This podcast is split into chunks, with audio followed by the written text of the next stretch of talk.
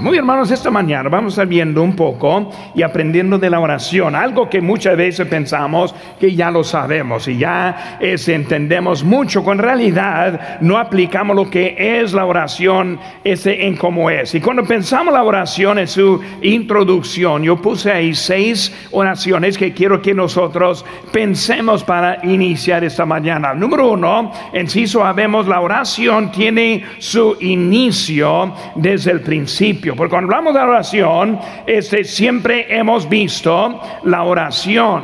Y para mí un texto muy interesante es Génesis 4, 26. Dice, y a también le nació un hijo y llamó su nombre Enos.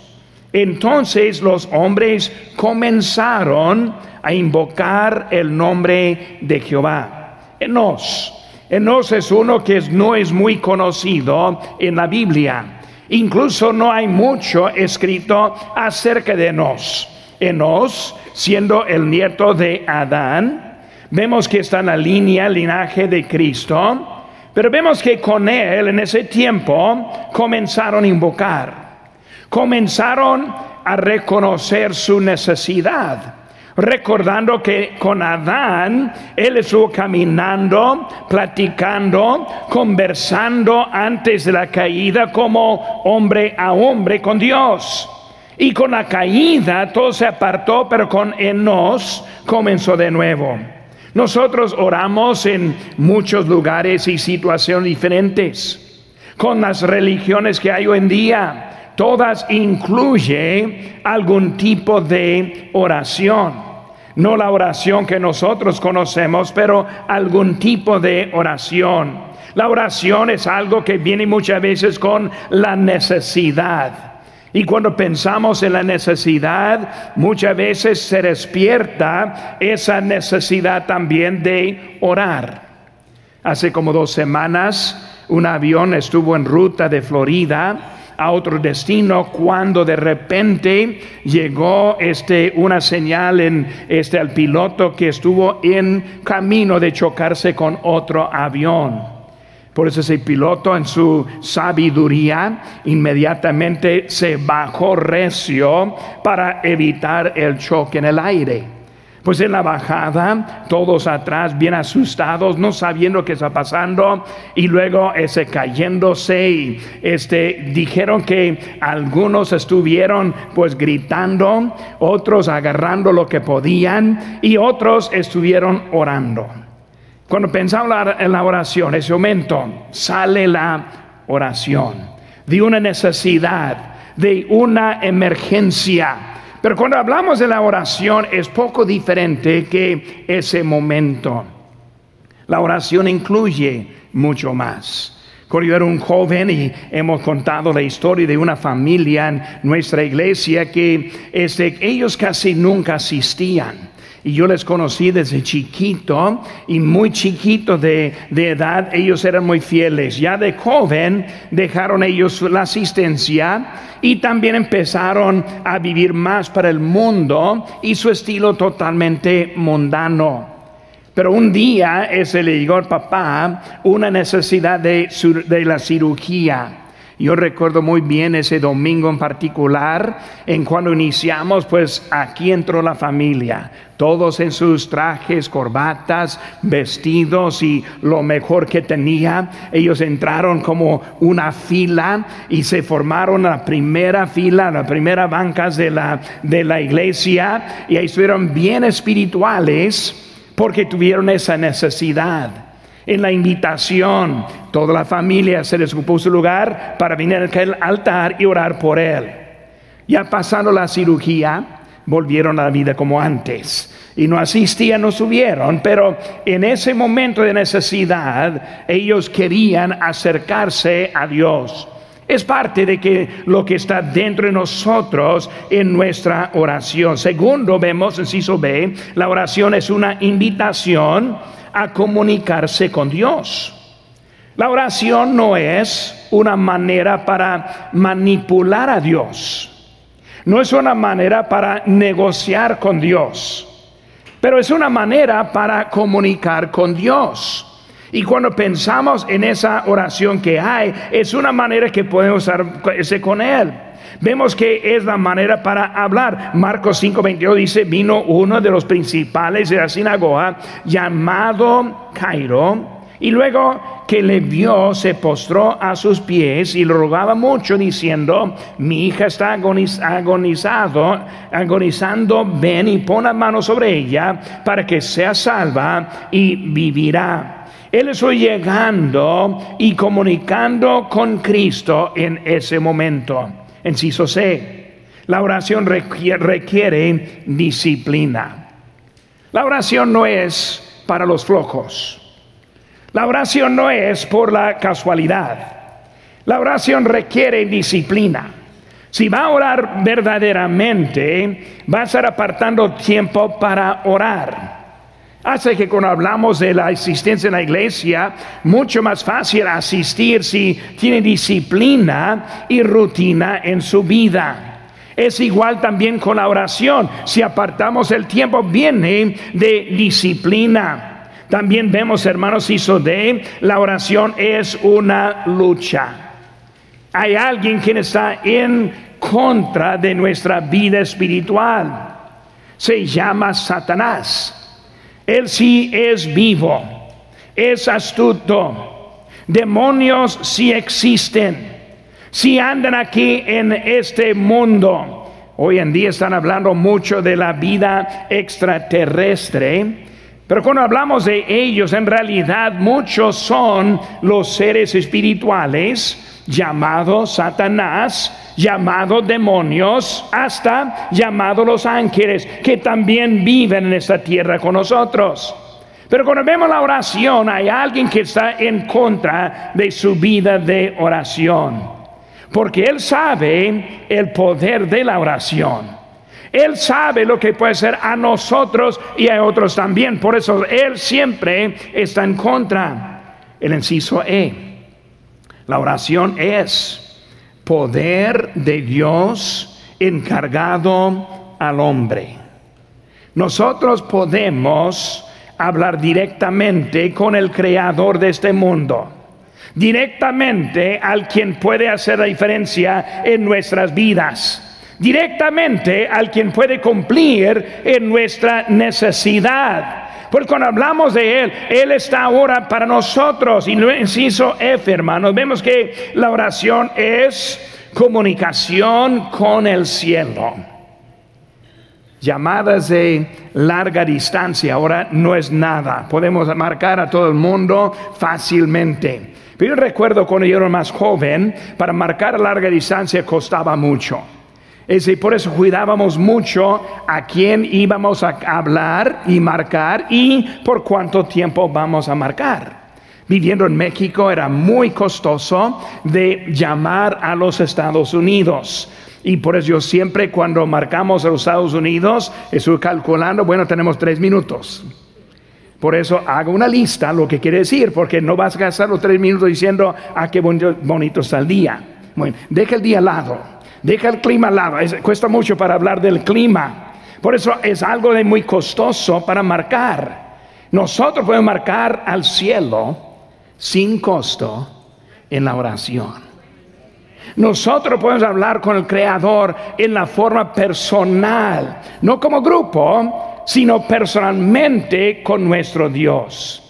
Cuando hablamos de la oración es algo de mucha necesidad en nuestra vida espiritual. Es algo que nos puede ayudar mucho en nuestras vidas. Por eso, hermano, esta mañana vamos a estar viendo un poco en eso y vamos a pensar de la oración.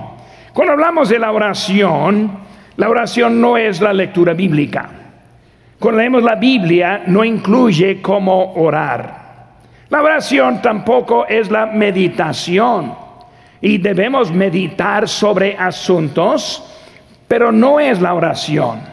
Cuando hablamos de la oración, ese tampoco es pensar, tampoco es considerar, sino orar es una plática con nuestro Creador. Por eso, hermanos, en las notas vamos a estar viendo y comenzando esta mañana con número uno, que es la oración efectiva, viene de una prioridad.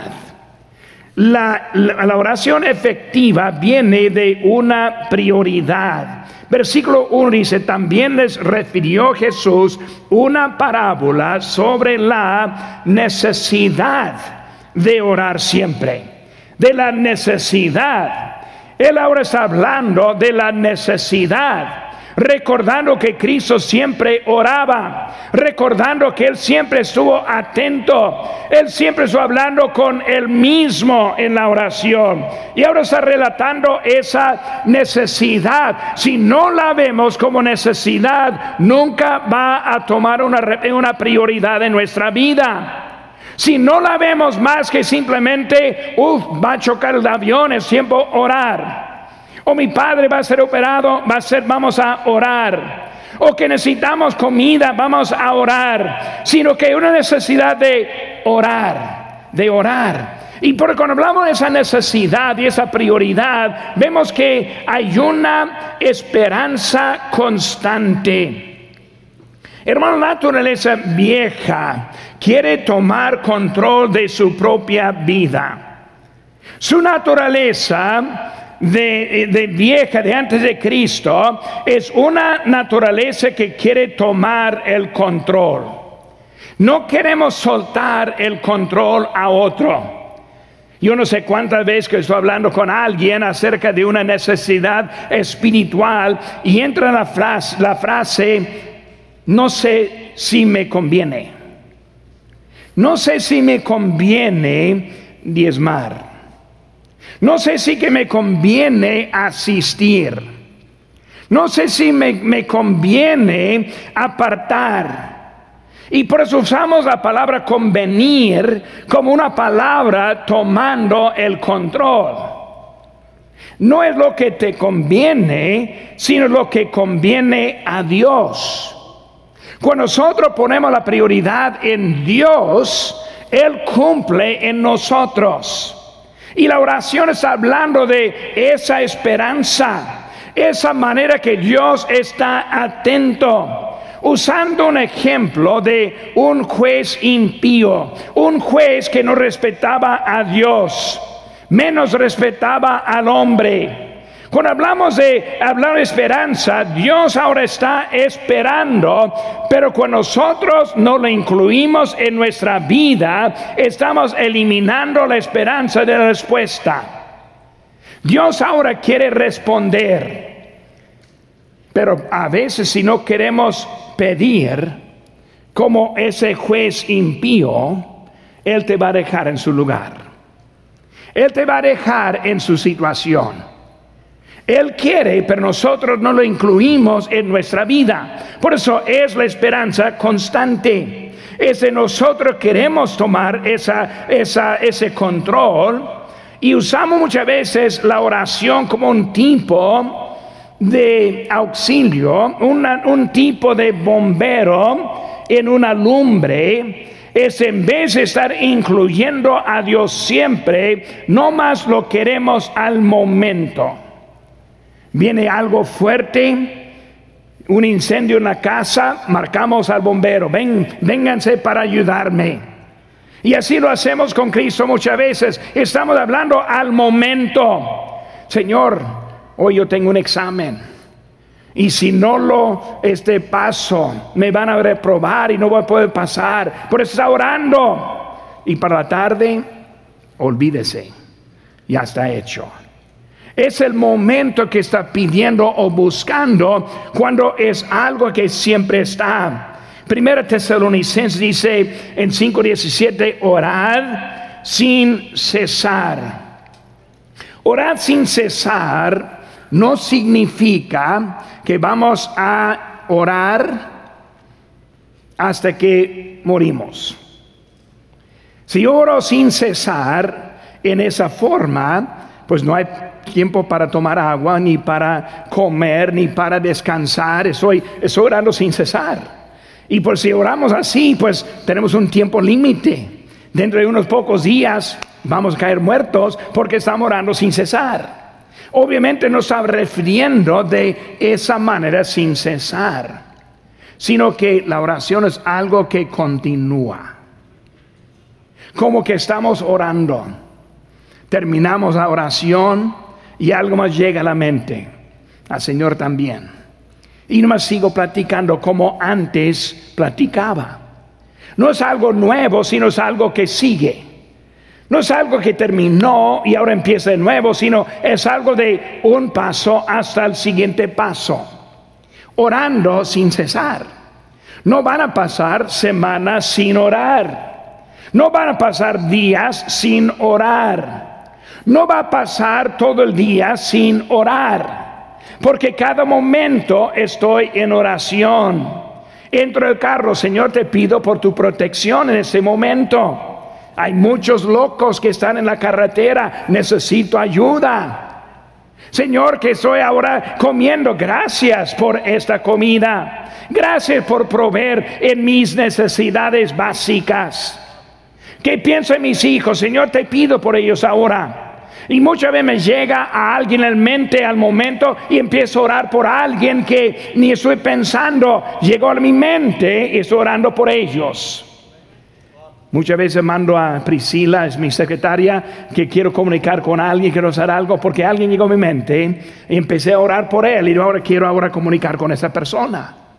Por hermano, cuando hablamos de lo que Dios está haciendo, es la oración que sigue en nuestras vidas. Es un ejemplo en sí B, un ejemplo para imitar. Cuando hablamos de Job, y él levantaba de mañana, ofrecía holocaustos cuando hablamos de Abraham, es el padre de nuestra fe. De Moisés, cuando Dios estuvo hablando con él y hablaba con él como cara a cara. Con David, tarde y mañana y mediodía, estuvo orando y clamando con Daniel cuando enfrentó los leones. Él estuvo orando, es Dios quien le contestó. Jesucristo como nuestro ejemplo supremo, vemos, vemos como Él estaba levantándose muy de mañana, este, siendo aún muy oscuro, salió y fue a un lugar desierto y allí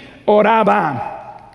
La oración es una esperanza constante, un ejemplo para imitar, pero también hizo una expectativa. Una expectativa. Mateo 6:5, cuando ores, no seas como los hipócritas. La, la, frase clave aquí es cuando ores. No si ores, sino está suponiendo que ya está orando cuando ores. Está hablando de una actividad regular y normal en su vida. Cuando ores.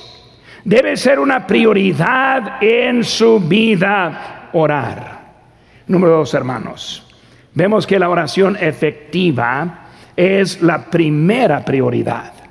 No solo prioridad, sino la primera prioridad. En versículo número 5 lo vemos aquí, sin embargo, porque esta viuda me es molesta, le haré justicia, no sea que viniendo de continuo me agote la paciencia.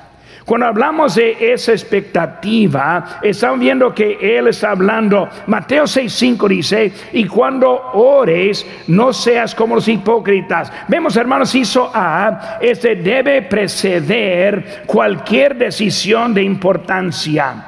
La oración efectiva es la primera prioridad, debe preceder cualquier decisión importante. Pastor, necesito consejo. Mi pregunta, ¿está orando? Ahora, claro, está bueno tener consejos. Está bueno saber otro punto de vista. Está mejor saber alguien que puede aplicar principios bíblicos en la vida. Pero antes de eso, debe empezar con la oración. Porque Dios ahora quiere comunicar con nosotros también debe preceder cualquier decisión que está tomando.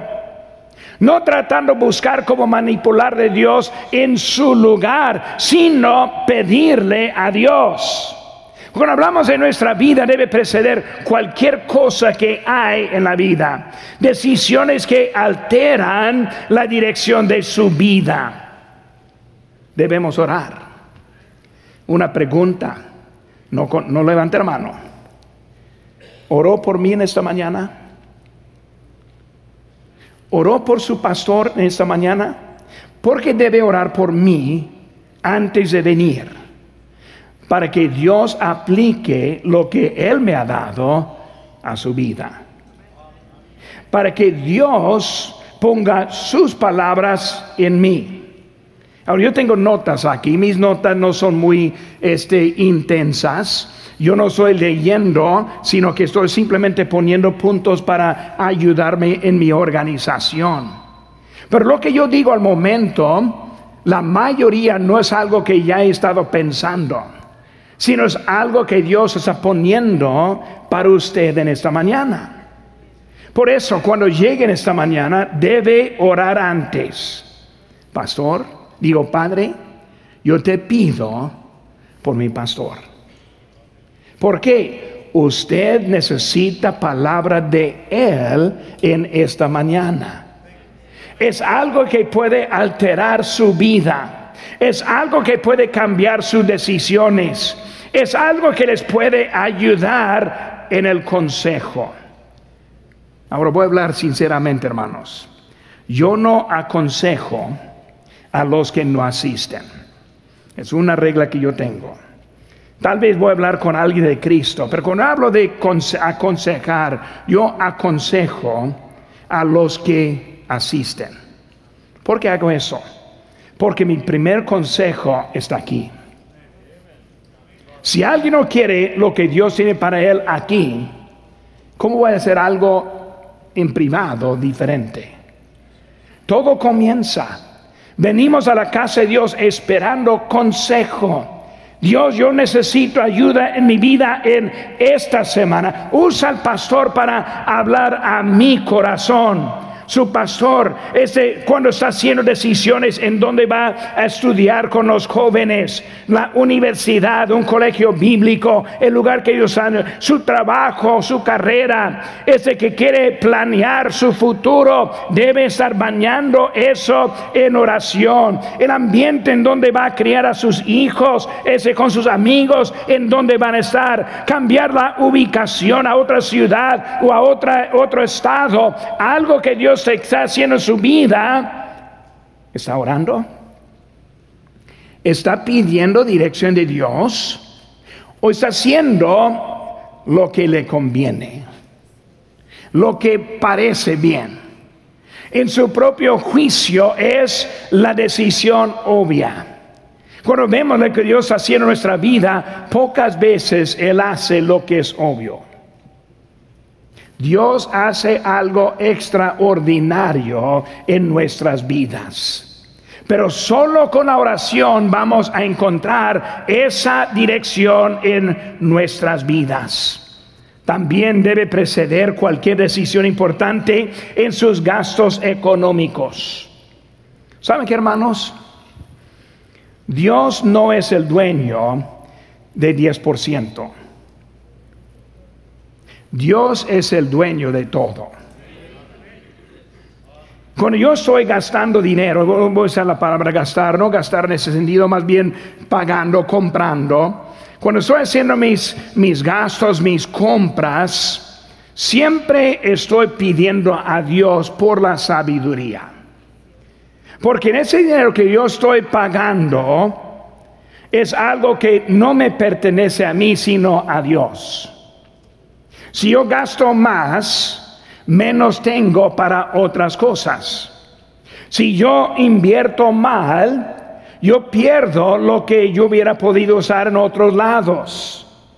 Si yo estoy gastando, comprando algo que es mala compra, puede ser mejor compra en otro lado. No es su dinero que está gastando, sino es el dinero de Dios. Él es el dueño de todo. Dice la Biblia, hemos sido comprados por precio. Conociendo a Cristo, Él no quiere su 10%, Él quiere todo. Por eso, porque damos los 10%? Para mostrar nuestra honestidad con Dios.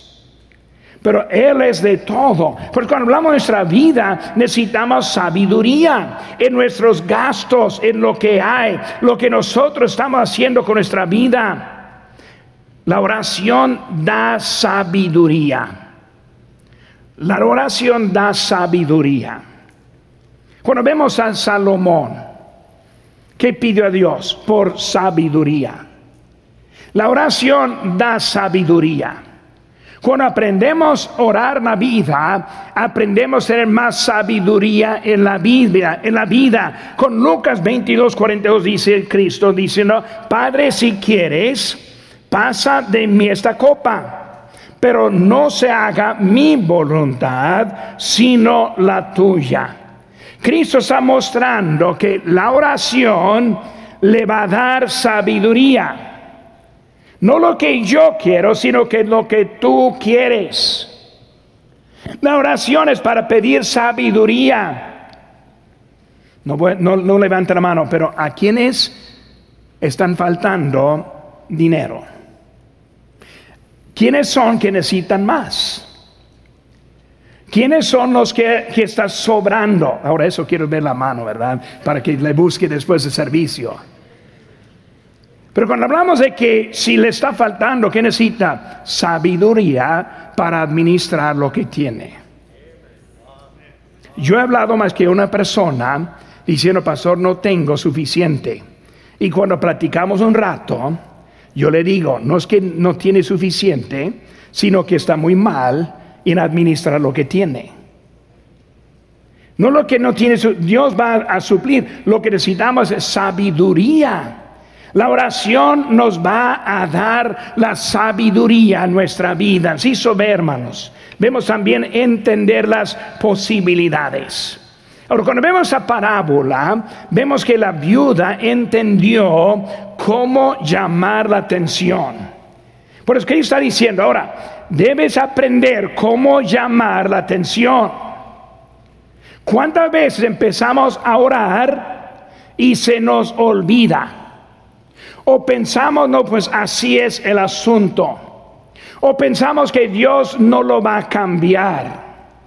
Y oramos y dejamos al lado no entendiendo lo que esta viuda sabía. Yo le voy a molestar con mi petición. Debemos de la actitud con Dios, Señor, le voy a molestar con mis oraciones. Le voy a molestar con mis peticiones. Le voy a molestar, orar y pedir por los enfermos de nuestra iglesia.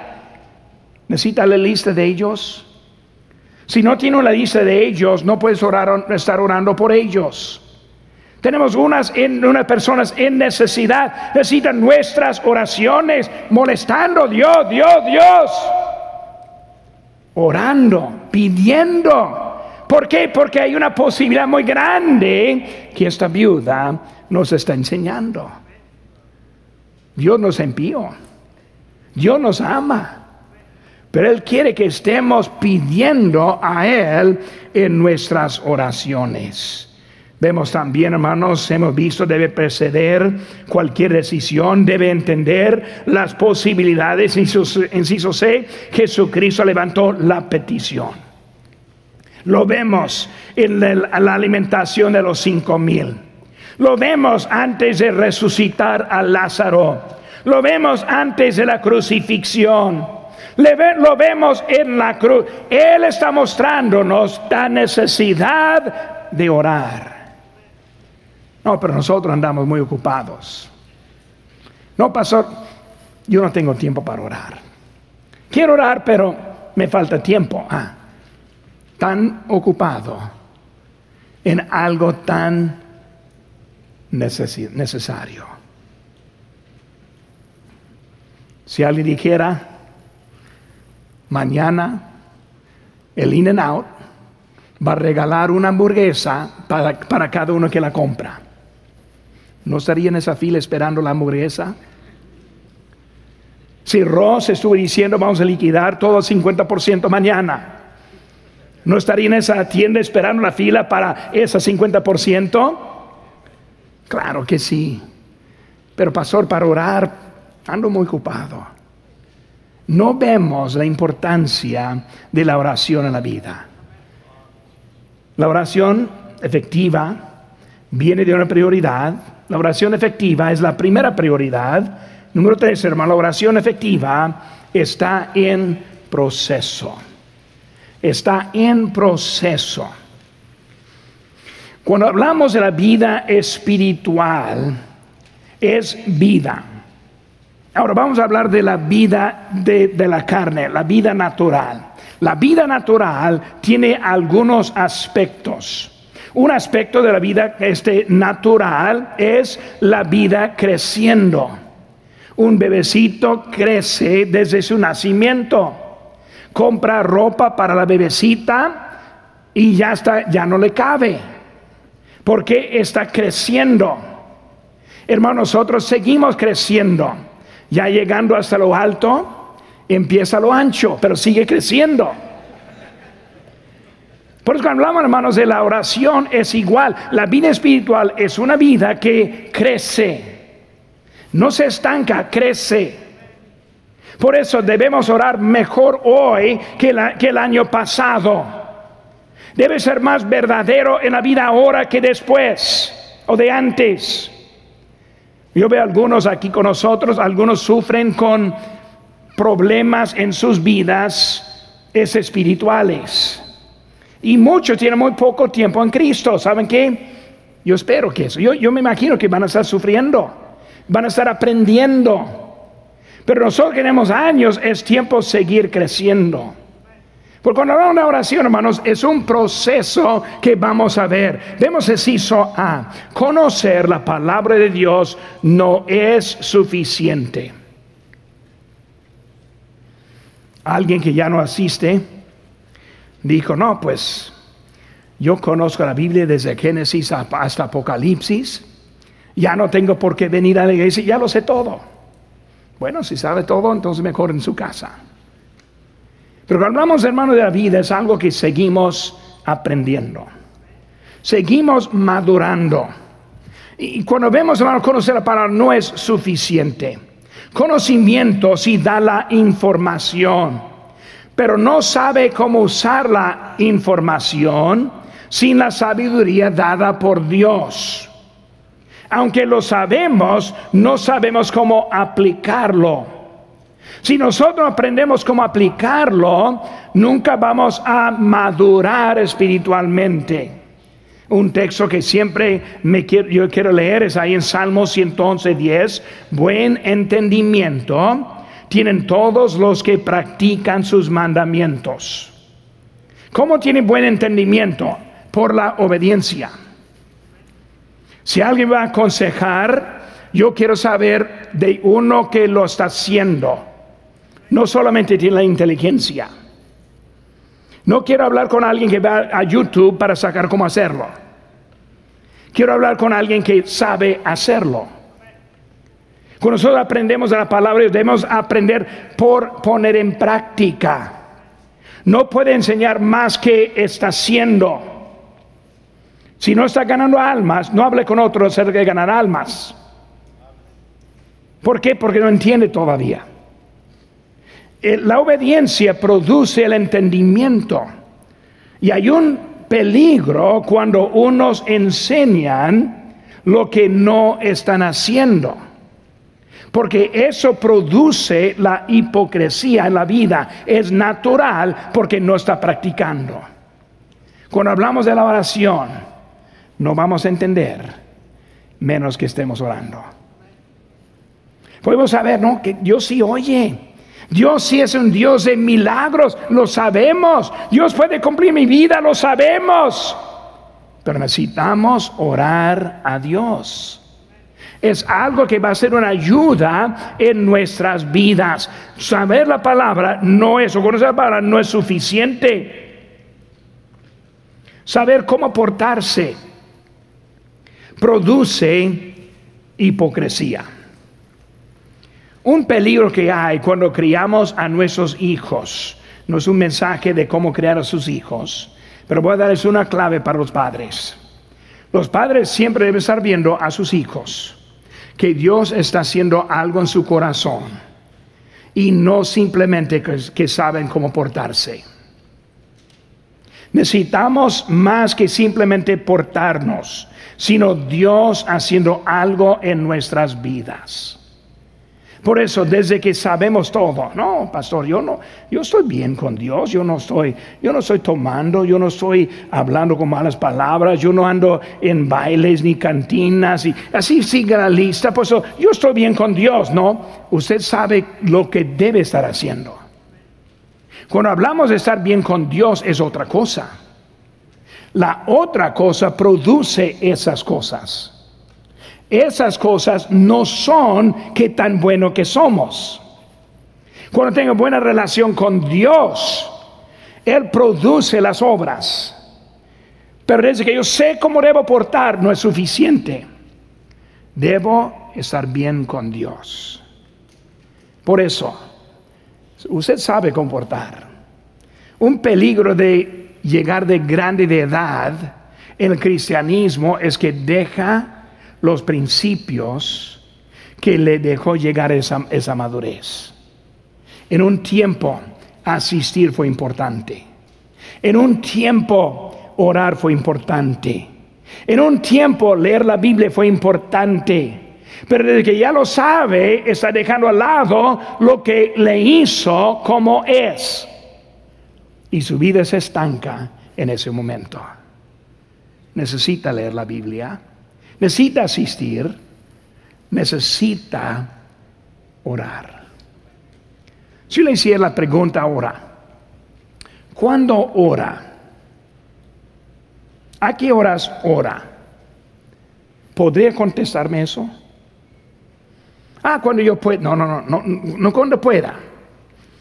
Porque si está orando como pueda, no está orando. Porque la oración viene disciplina vida.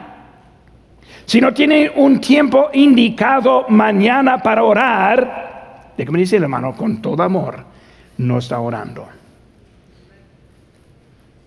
Si no tiene una lista de que está orando, no está orando.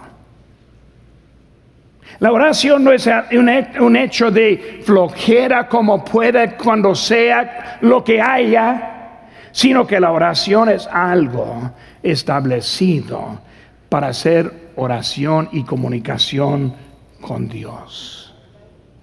¿Cómo está la vida? ¿Cómo está su vida espiritual con respecto de la oración? Sí, sé, platicar con Dios produce la madurez espiritual. Platicar con Dios produce la madurez espiritual. Sí vamos a leer la Biblia, pero si no tenemos la oración primero, si no estamos comunicándonos con Él, Él no puede aplicar lo que estamos leyendo la Biblia a la vida. Curioso en mis lecturas bíblicas que yo hago cada mañana en mi casa, yo comienzo pues pidiendo al Señor, aquí estoy esta mañana otra vez. Como ayer te necesito hoy. Como me hablaste ayer, necesito escuchar de hoy también. Comienzo orando y luego que Él aplique su palabra a mi vida. La oración. Para tener un verano victorioso. Para estar preparándonos para un verano, un otoño con nuestro Señor. Mi ánimo en esta mañana es la oración. La oración. Déjenme decirles, hermanos, esta mañana no hay nadie que ora suficiente. No hay nadie que me dice, pastor, yo soy bien con mi oración. Si lo dice en esta mañana, es el primero que debe estar aquí en esta mañana. Todos necesitamos mejorar la vida de oración. Todos necesitamos ver la importancia de la oración. Todos necesitamos recordar y volvernos como en un tiempo oramos. Todos somos el tipo de que cuando en tiempo empezamos a desviar y hay que corregir y otra vez llegar a línea con Dios otra vez. En esta mañana es la oración. ¿Saben qué? La oración es la manera que nosotros llegamos a ser salvos. si invocamos, si confesamos, es hablando con nuestra oración con Dios y luego seremos salvos. Comienza con la oración su vida con Dios y luego se mantiene su vida con la oración.